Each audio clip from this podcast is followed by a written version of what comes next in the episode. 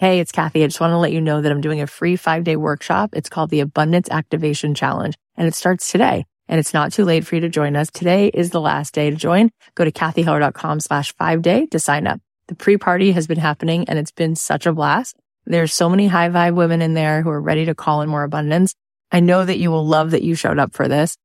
I'll be live at 9 a.m. Pacific, 12 noon Eastern every day this week, teaching you how to become a master manifester. You are just going to have the best time. If you want to join us, sign up at cathyheller.com slash five day. If you're not learning something at your current job, then you should move to the next job.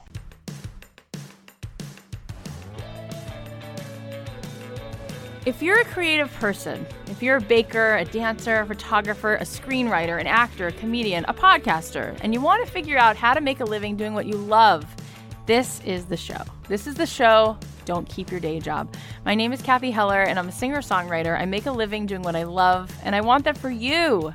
This is the show that's going to help you do that and give you not only inspiration, but some real life strategies. This is going to help you figure out how to take your creative passion and turn it into a profit.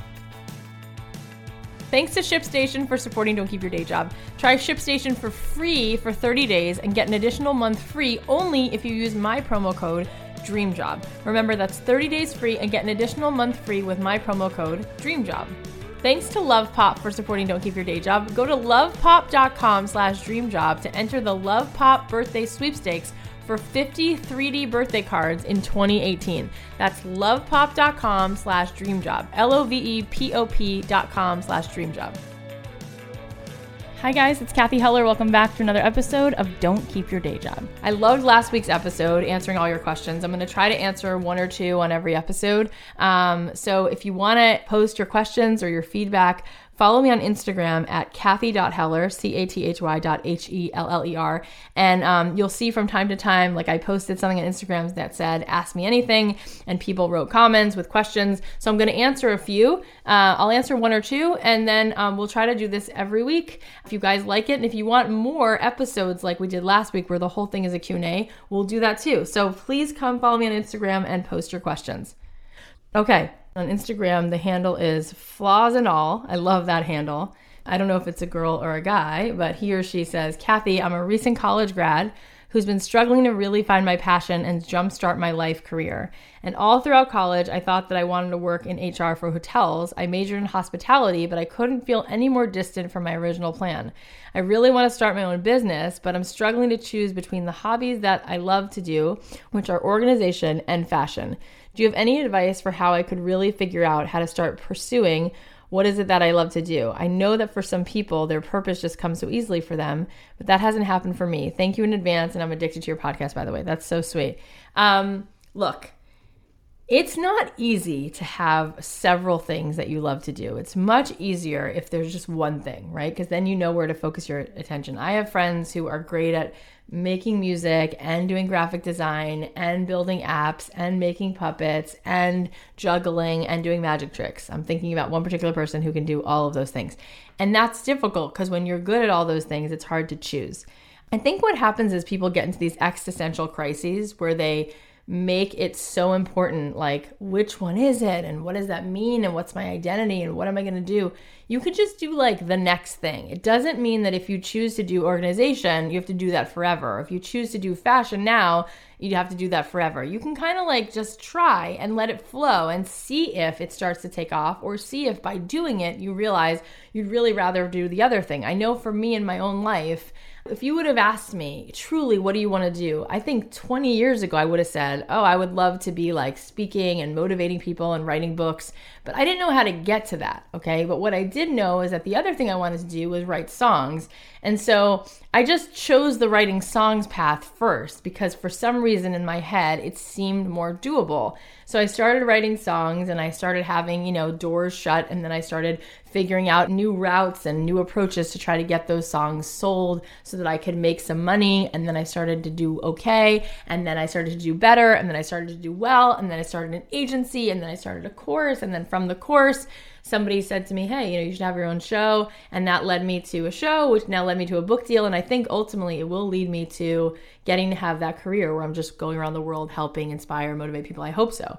But the point is, you get to use a pencil in life. It doesn't have to be a pen. You get to scribble things down and erase things and start and stop and change gears.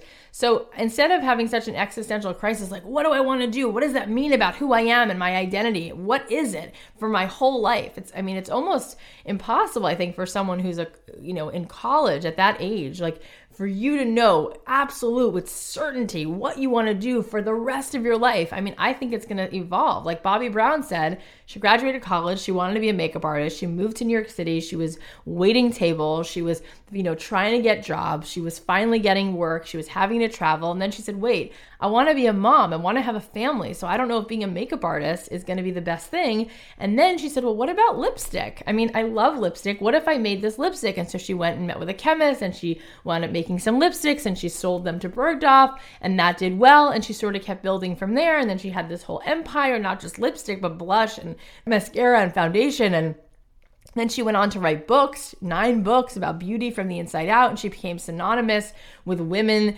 um, and being beautiful, not because makeup makes you beautiful, but because it just enhances what you are. And Jonathan Adler talked about how he started out, he had no idea what he wanted to do, and he graduated college, and they did a profile on two graduating seniors at Brown. One was this kid who knew exactly what he wanted to do, and one was Jonathan who said, I don't know, maybe I'll go weave baskets in Santa Fe. I don't know what I want to do.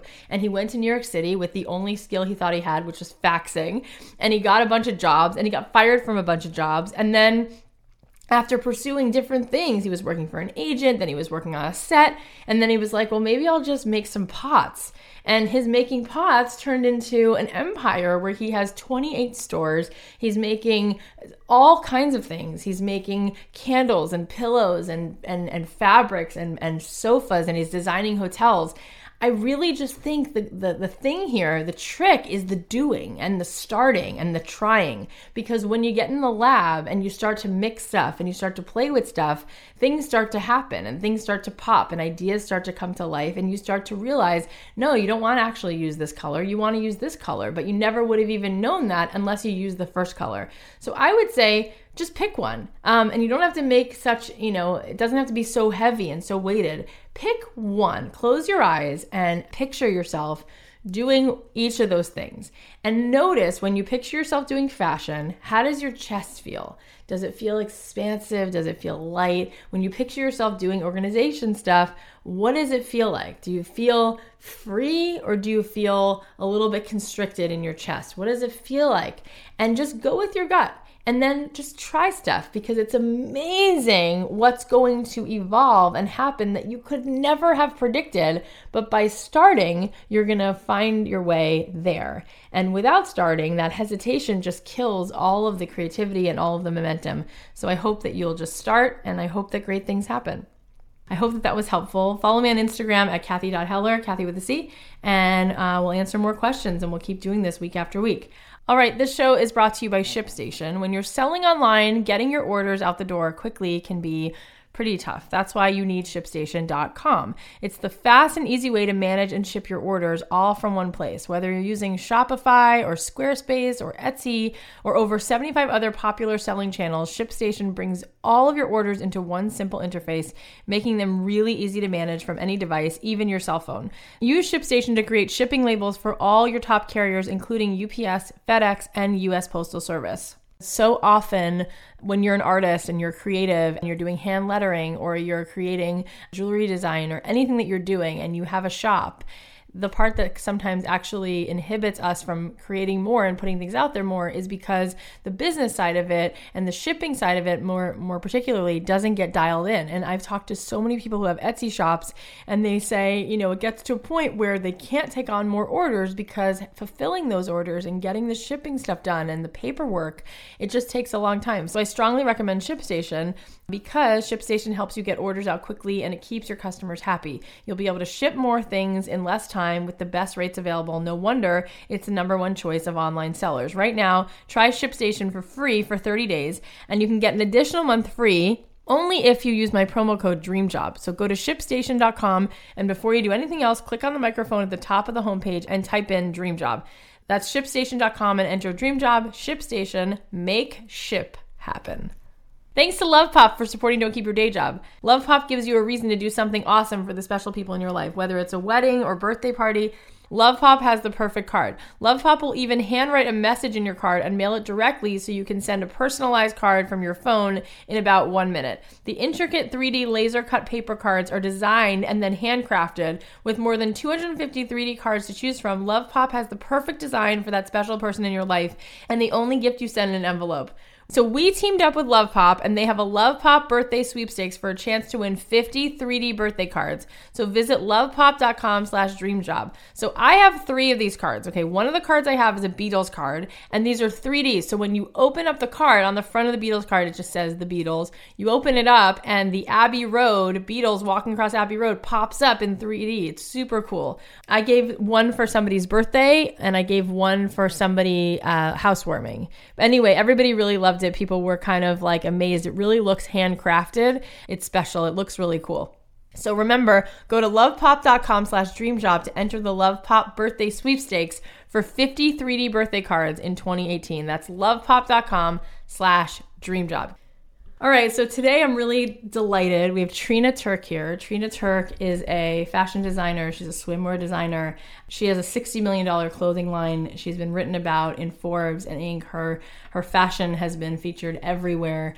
Uh, it's California inspired. It's made in California. It's beautiful. I have um, some of her clothes, and every time I'm wearing a bathing suit of hers or a piece of clothing, everybody says, God, the fit on that is so great, and the color on that is so great. And I'm so delighted that she accepted the offer and she came on the show. So I can't wait to hear her whole story. So without further ado, let's dive in. Trina, thank you so much for taking the time to do this. Thank you for having me. Yeah, it's so cool that you're here. So let's go back. Tell me, where did your love for fashion begin? When you were a kid, were you making things? Yeah, um, I was always obsessed with my older sister Leah's fashion magazines, and I would anxiously await their arrival. She got, you know, Mademoiselle and Glamour, and she considered herself too old for 17. But um, and for some reason I didn't have a subscription to that magazine, but I would you know go to the newsstand like repeatedly waiting for new issues to come out because obviously oh, this is pre-internet and that was really where my fashion information came from. Um, yeah. and maybe from television but i guess that was it was more from the magazine. So uh, my mom was a great seamstress. My mom is japanese and um, oh that's so cool. Yeah she was she was a great seamstress, and actually, she was great in a lot of ways in terms of making things herself.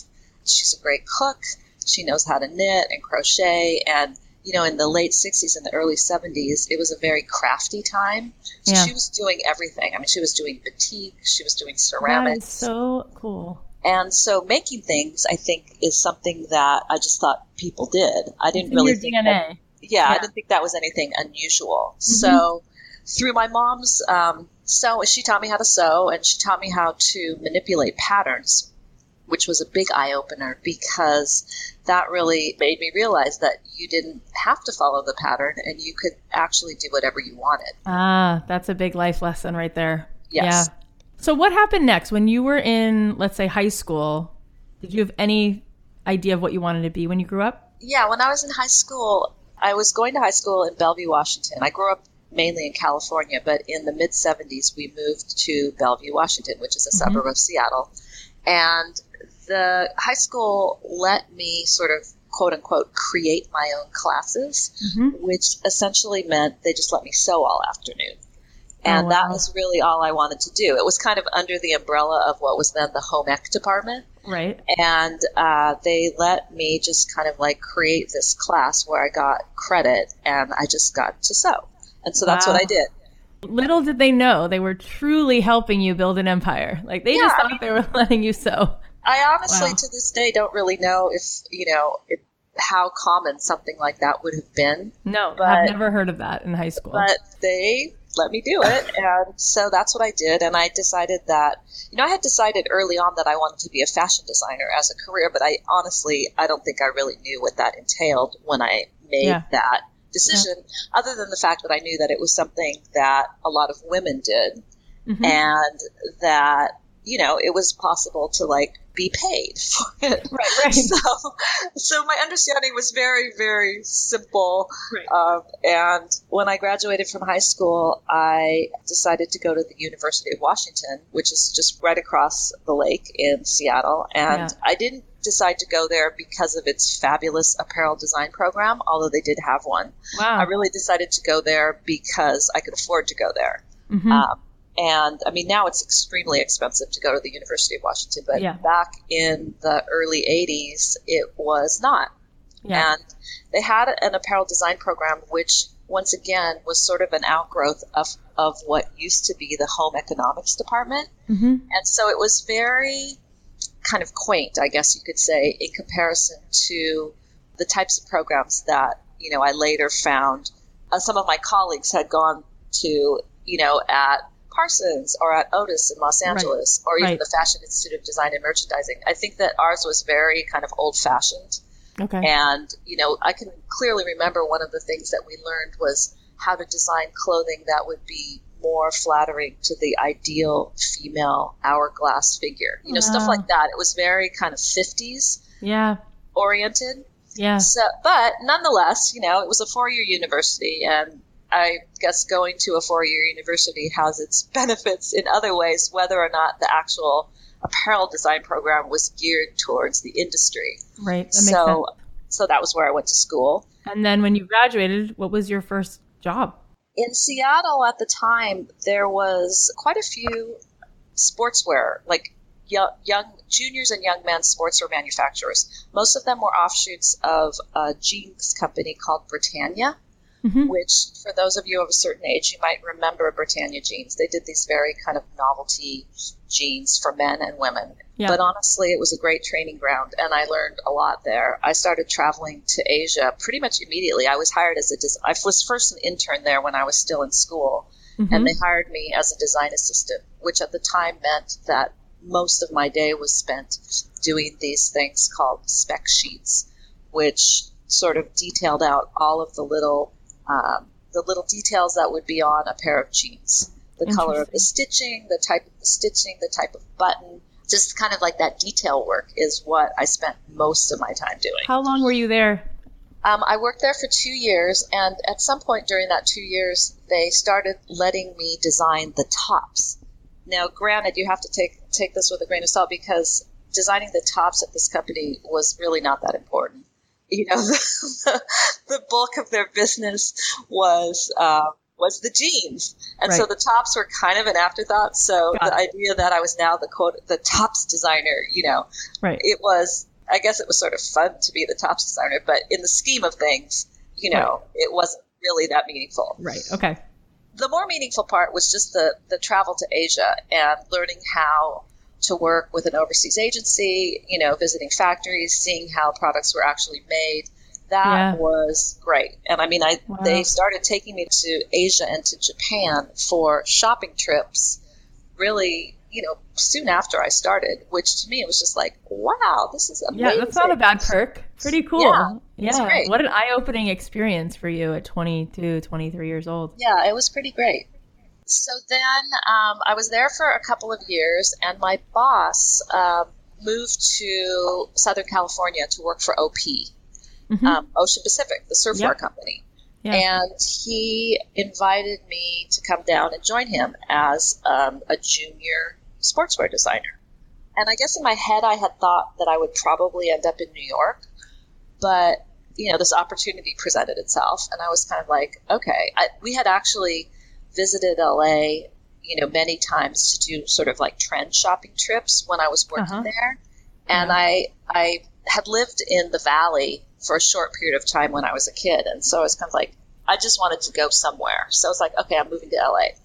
So I started working for OP, and you know, found an apartment in LA, got used to being in a new city, and you know, thinking of what Los Angeles was like in the mid 80s. I moved in 1985 Yep. and have been here ever since. And it's, you know, the city has changed a lot since then. But Jonathan, who is my husband, was not my husband at the time. He was still at the University of Washington. And so I knew when I was getting an apartment that it was going to be the apartment that he was eventually going to move Aw, into. So so I was sweet. sort of like nervous about like picking the right apartment, and I didn't know LA at all. So just Wow, that you guys have been thing. together a long time. That's a that's another huge accomplishment you have under Yeah, we've been together for a really long time. That's wonderful. Um, so anyway, he moved down later that year, but um, for the first I don't know six months, I was on my own, and it was actually sort of like nerve wracking and exciting to sort of like learn sure. the city. Yeah. So you're working for OP. How long does that last? Um, I worked there for about I think I worked there for like two and a half years, Okay. and that actually also was a really great place to work because most of it was being produced domestically. And the reason they had hired my boss was because they wanted to start making things overseas. And my experience up until then had been purely on, you know, overseas manufacturing. Right. So, So when I was at. Yeah. OP, I learned a little bit about domestic manufacturing, and also um, the really fun part is that we got to. They sent us to um, Europe twice a year to you know do trend shopping, which is not as important as it used to be because everything is online now. Right. But right. um, I think you know I think that people still do it, but at that time it was very common for apparel companies to you know do these trips where you would be in. London for two days, Paris for two perk. days, Here's a credit card. Go shopping. We'll pay for it. You're like, Yeah. okay, twist my arm. Yeah, so what happened great. after that? let's see, I left OP. I, in my head, I wanted to design something that was, you know, a little bit more sophisticated. And so I left OP to work for Cole of California, which was a big swimwear company um, that actually, I think, got started in the 1920s. And so the guy who started Cole of California, Fred Cole, his daughter was Ann Cole. And Ann Cole had her own swimwear brand that was called Ann Cole. And she wanted to do a sportswear collection. So I was hired to design this sportswear collection, which was Wow. higher price point and you know the target market was much more sort of a Saks and Neiman's kind of level. Right. Um, so Ann Cole, she was a huge, huge character and big personality, and had kind of grown up in the swimwear industry, and was super opinionated, and really, really fun to work with. I mean, she was she was sort of like bigger than life kind of person Wow. and you know she had she grew up very wealthy because Cole of California was a big successful company and Right. you know she she loved sort of nautical things and navy and white and she pretty much wanted everything to be navy and white which you can't really do that otherwise otherwise otherwise it becomes very boring over Right. the course of a year Right. so we we actually you know this was a brand new thing and we did get into some of those higher tier department stores and the business was it was small but it was growing and then Cole was sold to another company Mm. which I can't remember who bought it, but somebody bought Cole of California, and Mhm. our division was a very tiny division, and so they decided to close it. So I was laid off along with everybody else Okay. Gotcha. in my department. And of course, you know, this is the first time I had been laid off. And even though it was a layoff, you still sort of take it very personally. Right. Uh, you're just like, oh no, like they fired me. right. So it was, let's see, so that was probably like 1987. Okay. So, you know, I was like 26. And so it's like, okay, well, I guess I need to get a new job. And I got a job, a very short lived job at another sportswear company where I was laid off again.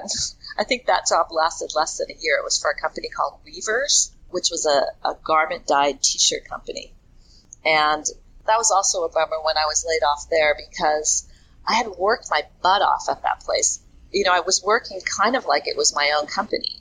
Hmm. And then just sort of like one day when I think that the entire design department was laid off, we were all sort of dumbfounded and maybe just kind of young and like not really seeing what was actually going on at the company. So it's kind of like, okay, well, that happened again. This is so good for people to hear because Yeah. people don't realize.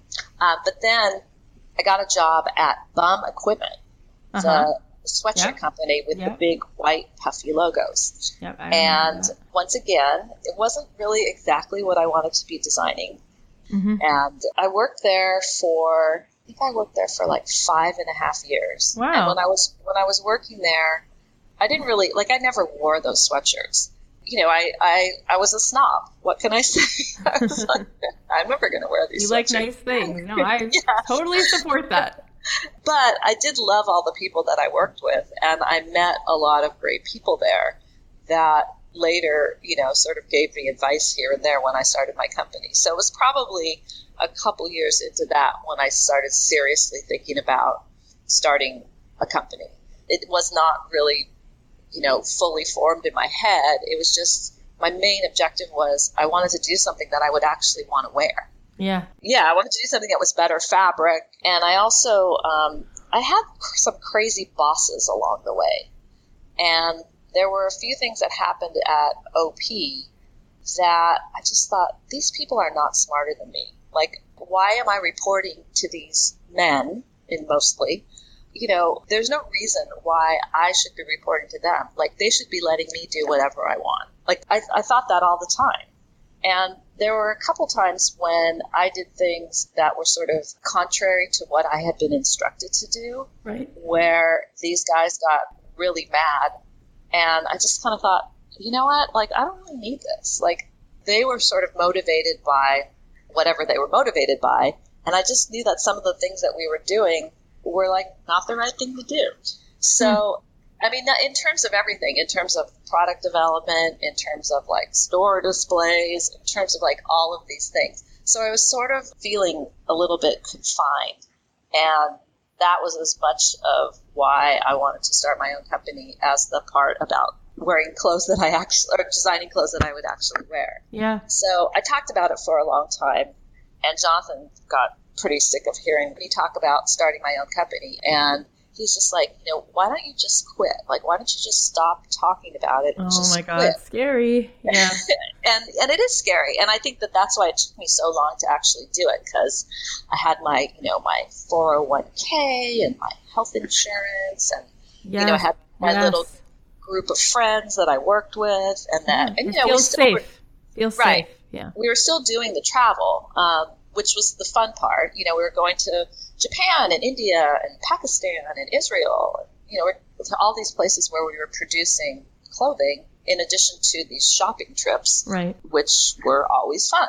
So there were parts of it that I enjoyed, even though I wasn't that into the product itself. Yeah. So finally, I just thought, okay, you know, I think I, I think I was 34 when I started. Wow, And- that's also super inspiring. People would have thought if you don't start your business by 22, you're doomed. 34. Wow. especially in the apparel industry. I think the idea of starting a business right or starting a company right out of school is really a bad idea. Just because it's an extremely competitive, tough business, and I think that they're out of the you know thousands of people who try and do that. I think that there's a handful who actually make it. Especially if you start the business the way that I started it, which was not with any major financing at all. I mean, Well, so tell us about that. So what happened? So you took the leap. I took the leap. I quit my job in May of 1995, and I was a little bit disappointed that people were not excited for me. Like, I was excited for myself, and Right. Jonathan was excited, but the people who I worked with, they were kind of like, "Oh God, like why are you doing that? You know, you're gonna you're gonna waste all your you're gonna spend all your money. Like Mhm. it's so difficult.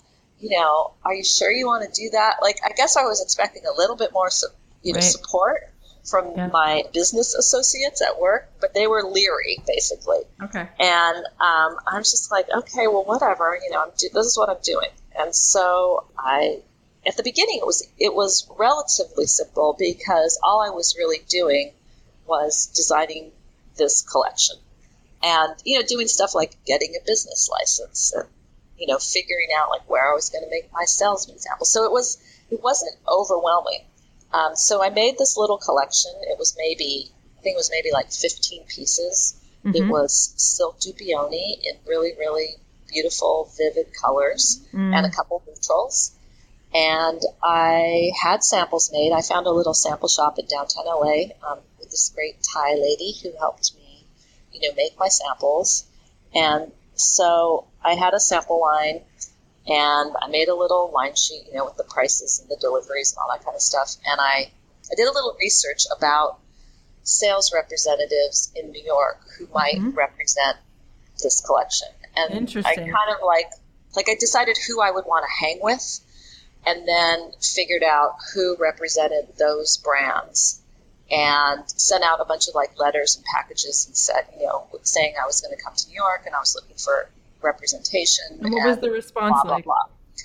Um, well, it was actually really interesting. I was completely petrified to do this because I'm a West Coast person. I mean, I I had worked in New York through my entire career because if you're in the fashion industry, then you work in New York at right. sometimes. So it wasn't like I was not familiar with in New York, but just the idea of sort of getting up in front of these people and showing them this collection was sort of terrifying to me.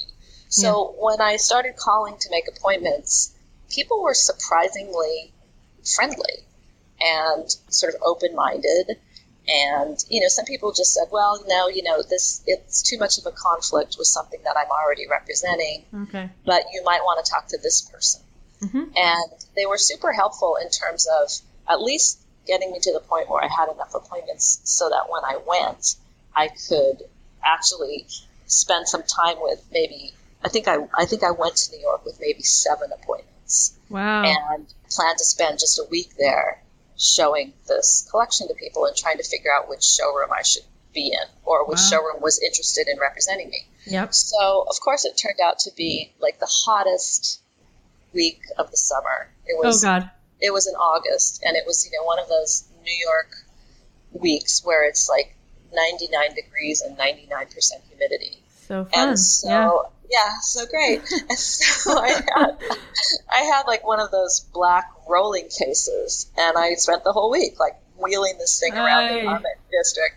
And you know, every time I had an appointment, like I'd have to sort of like pull myself together before I actually went into oh, the yeah. showroom because yeah. I was like hot and sweaty. Yeah, and it was like it was it was really gross. So anyway, at the end of that week, I guess the you know the thing that was surprising was that people were actually super nice and super, you know, friendly and very sort of straightforward. And it's like, and, you know, during that week, I did get referred to some other people.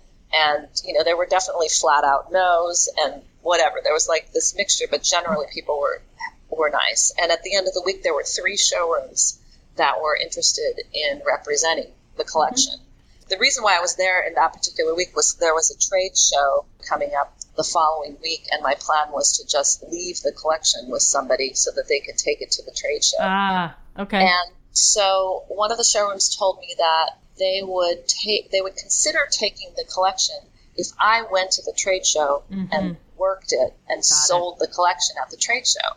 And so I just crossed them off the list because it's like, like well, what are you doing that, then? Right. Yeah, it's like that's not what I want to do.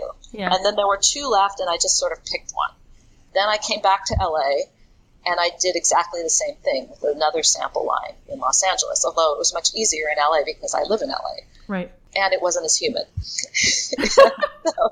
This is so great because you're really breaking it down into simple, bite sized pieces. You designed samples, you worked with this Thai woman, she made the samples with you, and then you walked yourself into some sales rep. Like it. So, what happened next?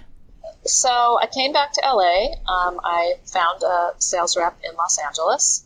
And mm-hmm. so I had my two sales reps, and they mm-hmm. had their two sample lines, and then they were going to go sell it.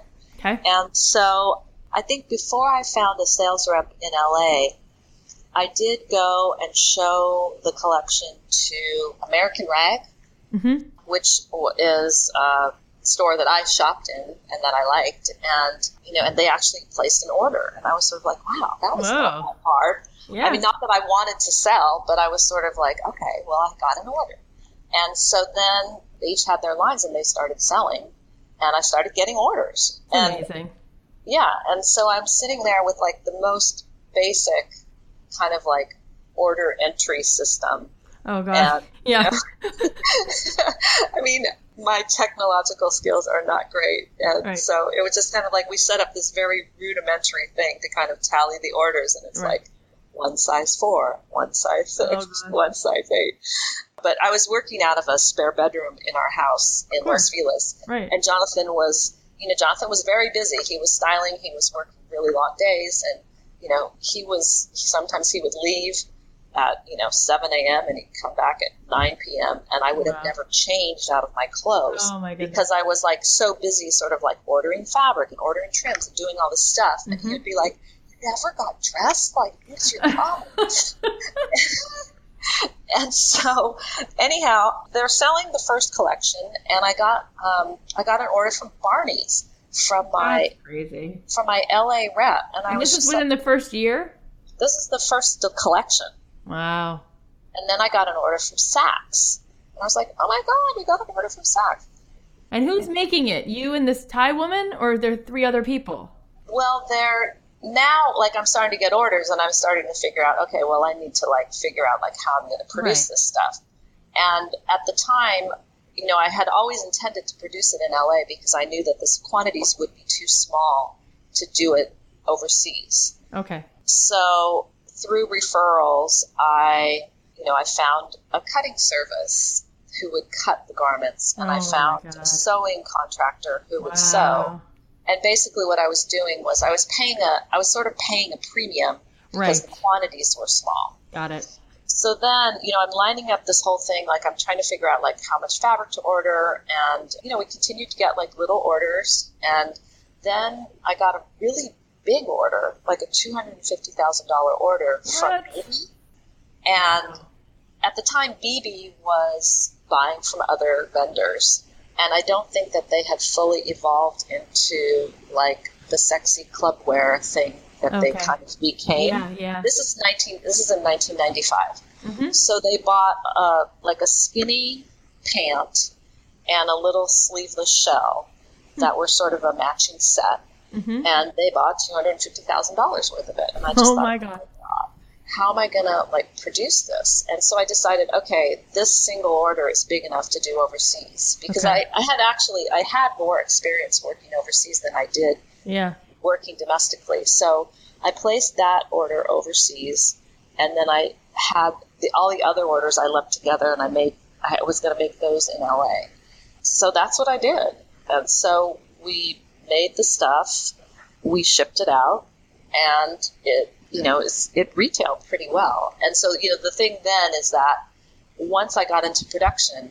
That's where it starts to get complicated because you're producing one line and then you have to be designing the next line at the same time. Wow. Right. So Yep. when I was talking about how it was relatively calm at the beginning, that's because I didn't have like five seasons going on at the same time.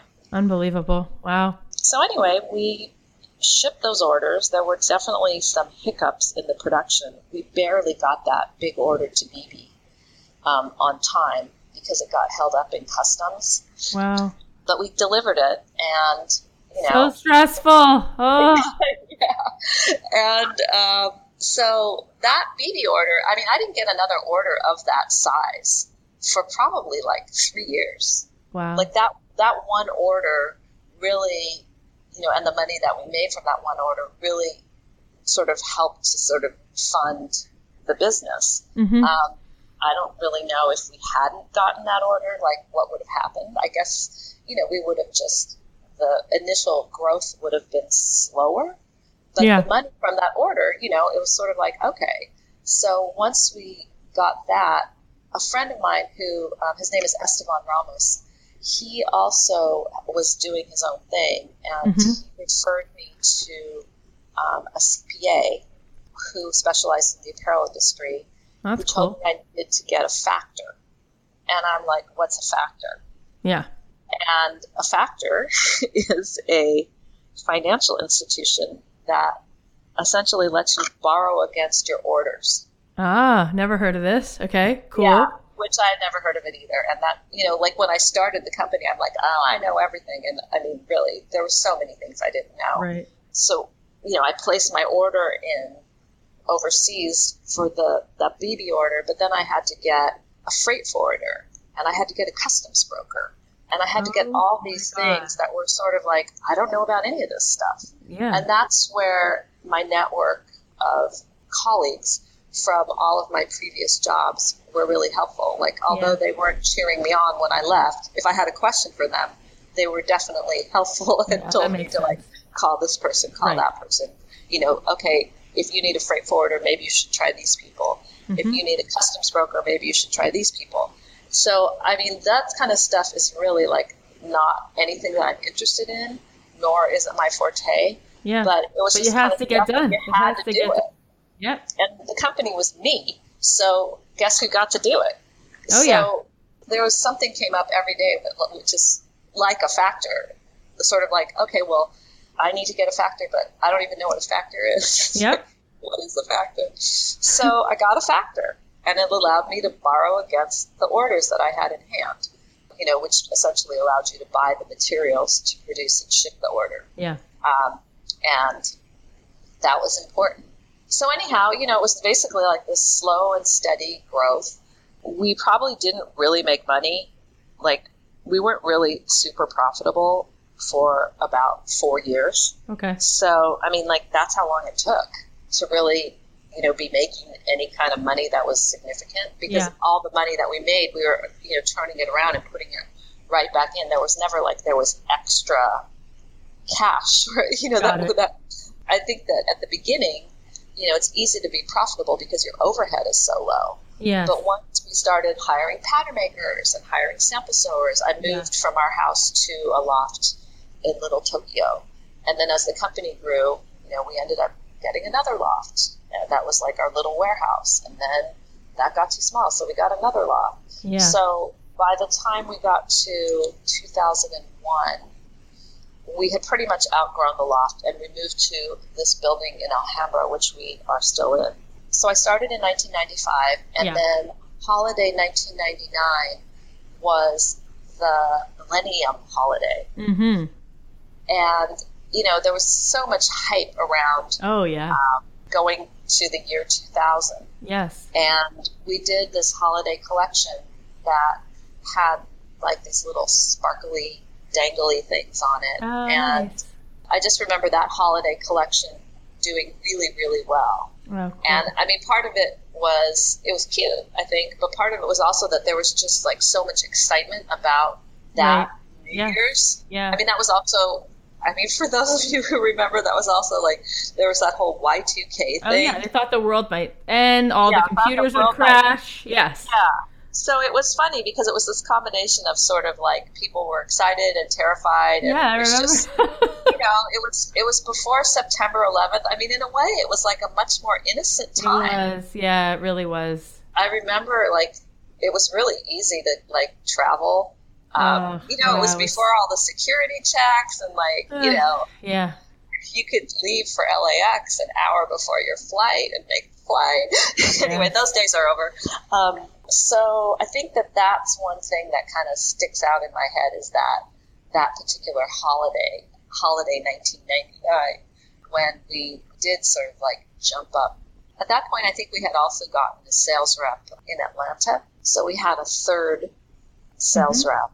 And I mean, after that, you know, the sort of next thing that I think of as sort of a milestone was um, when we opened our store in Palm Springs. Oh, okay.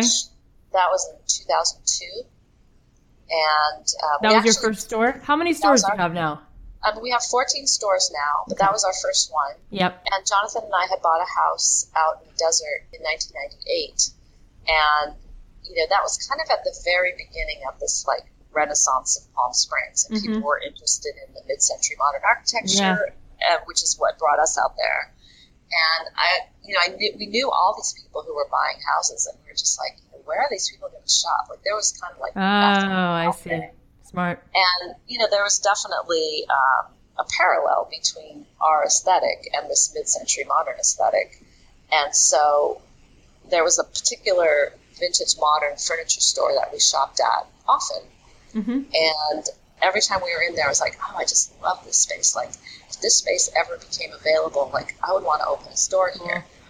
And so it became that space actually on the like Labor Day of 2001. We drove into town for the weekend, and then that space had a for lease sign on it.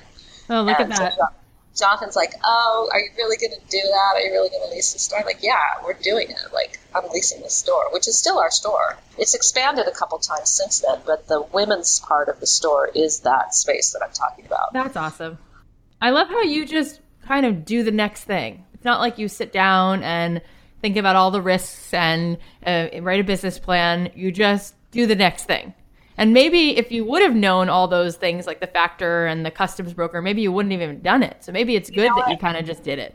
You're 100% right. I mean, I don't think it's smart not to do a business plan, but I never did a business plan. And I think that, yeah, exactly what you said. Had I done one, I might have scared myself out of the whole thing. Yeah. It's amazing. It was basically, you know, it's like a, a, every day there's like some sort of thing that you have to figure out. You know, if you start in the way that I started, which is basically like there's not there's not a lot of resources. The resource is yourself, and that's pretty much it. Such and, a great quote. The resource is yourself. You know, I know that you know people start apparel companies and they have like this super, you know, they have like a plan laid out and they have big financing and everything, but I don't necessarily know that that's better because I think that then you don't actually know every aspect of your business. Mm. I mean, now when people complain to me like that they have too much work, I'm not very sympathetic. No, no, you're not. Because I'm just like, well, you know, I used to do that, and I used to do like 50 other things besides this thing that you're doing that you're yeah. saying is like too much work for you. Yeah. So, yeah. in that way, I guess I'm kind of tough. And I'm not very sympathetic if yeah. people say that they're super busy. This, see, this is we had Jonathan Adler on a couple weeks ago, and he he said I the same thing. I, I don't think people realize that it's not just like someone gets like a lucky star. It's like they work really hard. Like they work, re- they put in the work. They don't just sit there wait for an opportunity. They're like, look what you had to do, all of it. So one of my questions is why? Well, I mean, I guess that I guess I have the entrepreneurial spirit, whatever that means. Like you just kind of want to see it through. And yeah. I mean, now, you know, that the, when the business is more mature, it's basically like an extremely complex game. You're playing a game, and the other people playing the game are all of our competitors. And so, great. great news. and so, you know, it's a super complex game you know, I mean, it's not a game. Like, it's not a game, especially now that we have employees and this is their livelihood and this is my livelihood. So it's not a game in the sense that it's frivolous. Right. But it is kind of a game in a way because you have to outsmart and be better than the other people. All right. Well, that's my next question. Let's talk about that for one second because there's tons of content, right? I mean, if you want to buy a swimsuit, there's a million places you can go. So, what do you think it is about your brand, about you, about the product, what makes it stand out? What makes it have the edge? Well, I think that we're authentically doing something that's California inspired in California. And, True. you know, I think that there is an optimism to the products that we make. And, you know, the, the sort of brand DNA is essentially optimistic. How does that get expressed? I mean, I think it's expressed, you know, obviously print and color is an extremely important part of, both are extremely important parts of who we are as a brand. And so print and color, to me, are essentially happy and optimistic. Yeah. Um, not that we don't do black. I mean, we do lovely black dresses and, you know, nice fitting black pants. But I think that when people think of the brand, they think more of color print. Yeah, I certainly do. And color. So I think you express optimism through color and print. Yeah, I mean, the other thing that I think is sort of a little bit harder to pin down is just how clothes fit. And, you know, I spend enough time in our stores to see that expression that somebody gets, a woman oh, yeah. gets on her face yes. when she knows that something looks good on her. Yeah. You know, and fit fit is is super challenging and we spend a lot of time on it because, you know, we make one size six. And right. a size six woman could be five two or she could be five eleven. Yeah. And we're trying to make one garment that fits, you know, all the size sixes. So I think that another aspect of this optimism thing is just when you put it on, you feel good and yeah.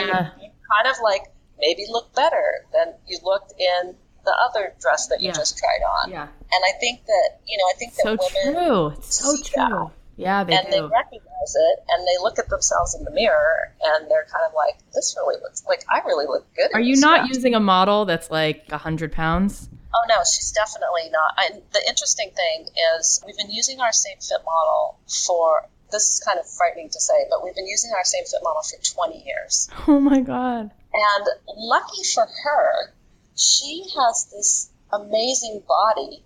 She's half African American, and she has this amazing body that has not shifted. Wow, that's crazy.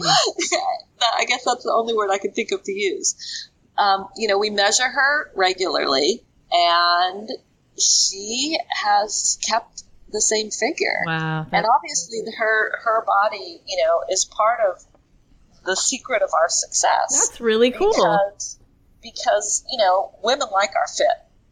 Oh, I definitely do. What is your advice to those who are listening who have a dream?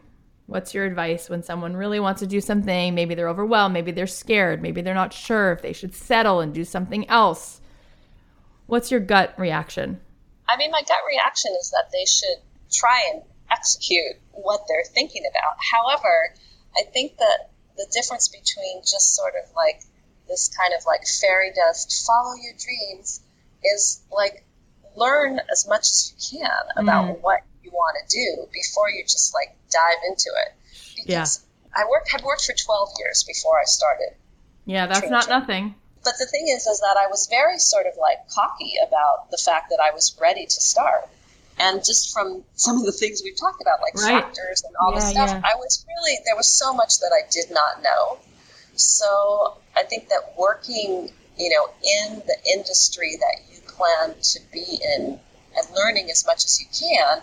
And if you're not learning something at your current job, then you should move to the next job so that you can continue to learn and Oh, everything should that. be sort of put into your arsenal for when you start your company. Oh, your arsenal of knowledge and experience, I guess, I mean. Yes.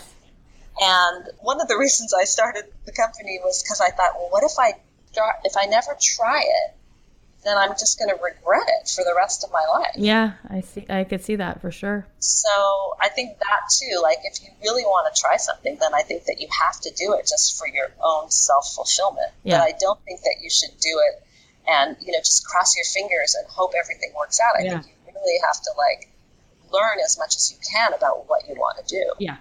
Makes sense. What's the best piece of advice you were ever given? Um, you know what? Actually, one really good piece of advice I actually learned it. One of our good friends in the late '80s was an alcoholic. Oh, we, great. We went, we went to some we went to some meet like we went to some meetings with him, sort of as a surrogate family, That's nice. um, because his family wasn't here. Was And nice. one of the things that they said in this meeting was to say what you want. Ah, I love that. A lot of people assume that everybody knows what they want because they know what they want, and it, and they're so, you know, you're in your own head, and and in your own head, it's obvious what you want to yourself. But the point was, how can people know what you want if you don't say it? And just saying what you want won't necessarily get you everything you want, but it will. You'll have a better chance of getting what you want because at least everybody else will know. God, that's inspiring. Oh my God.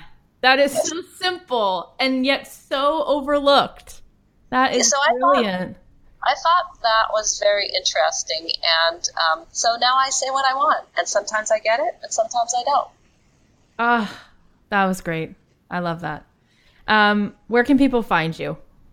What's next? Um, where should they look for you? Well, I mean, the easiest place to find me is on trinaturk.com, hmm or my husband Jonathan, who I've mentioned a couple times, is now designing the menswear collection, So cool. um, which is MrTurk.com. Cute. And um, What about you know, Instagram? What do you want? What's your what's your Instagram handle? my handle? Instagram is at Trina Turk. Okay. and I do the Instagram myself, which is fun. That's Although I'm awesome. not, you know, I know there's all these rules about posting three times a day at the same Oh. time. You don't have I'm not necessarily very good at that, but I try. it's busy. around here, so sometimes the Instagram post falls to the wayside. I think you've you've passed all that, but I love that you do it yourself. We had Bobbi Brown on, and she does hers herself, and I think that that's just so humble and awesome, and such a fun way for your fans to connect to you. Well, also, you know, it's visual, obviously, and yeah. I'm much more of a visual person than I am a word person. Yeah. Although you speak so well, you just are, have been so inspiring over the last hour. So thank you so much for for doing this. Thank you for adding so much color and optimism. I'm not surprised you're friends with Jonathan Adler because your work and his work look like they are sister and brother. I, I love that you're doing what you're doing because it, it is beautiful and you're so down to earth and humble. It's great to hear from you and hear your perspective on things. Well, thanks for having me. It was fun to chat. Yeah, great. Okay, that was so much fun. So here are some takeaways. Number one, you don't have to always follow the pattern. You can do what you want. Number two, sometimes not having a business plan is a good thing, but know the industry before you jump all in. Number three, the resource is you, and that's pretty much it. Number four, if you're not learning anything from your current job, it's time to move on to the next one. Number five, do what fulfills you, but don't just go into it with your fingers crossed. You have to do the work. And number six, Say what you want. Sometimes you'll get it and sometimes you won't, but if you never put it out in the world, how will people know? Thank you guys so much for listening to our show. Please tell your friends about it. I just um, put up a little giveaway on my Instagram and on Facebook. It was super fun and everybody was really supportive and responsive. So I think I'm going to do it again. So come follow me at Instagram at Cathy.Heller, C A T H Y dot H E L L E R, and you can come to our Facebook page and our Facebook group. I post these giveaways from time to time, and this week my giveaway is a bag of goodies. I'm sending you guys some unicorns and some really fun unicorn things that I love. Some of them are handcrafted from Etsy makers, and some of them are little things I found elsewhere. Um, but I'm gonna send you guys some fun goodie bags, and so if you want the details on all of that, follow me on Instagram at Cathy.Heller, C A T H Y dot H E L L E R, and find out how to get a goodie bag sent to your door. These are going to be some of my favorite cute little items, and uh, go follow me on Instagram, and you'll find out how to how to get in on that, so I can send you guys something in the mail that I think you're really going to like, just a gift from me to you for all your support. For those of you who want to be podcasters, I'm going to be speaking at Podcast Movement, which is in Anaheim, August 23rd and 24th. If you guys want to have your own podcast and coming to uh, Anaheim is something doable, um, it is such an incredible experience, and I will be speaking there. And you can find out more about that also um, if you follow me on Instagram and on my Facebook page for Don't Keep Your Day Job. I will talk to you guys next week. Special thanks to our executive producer, Tim Street, and producer, Emma Kikuchi. The podcast is a production of Authentic. For more info on advertising in this show, visit AuthenticShows.com.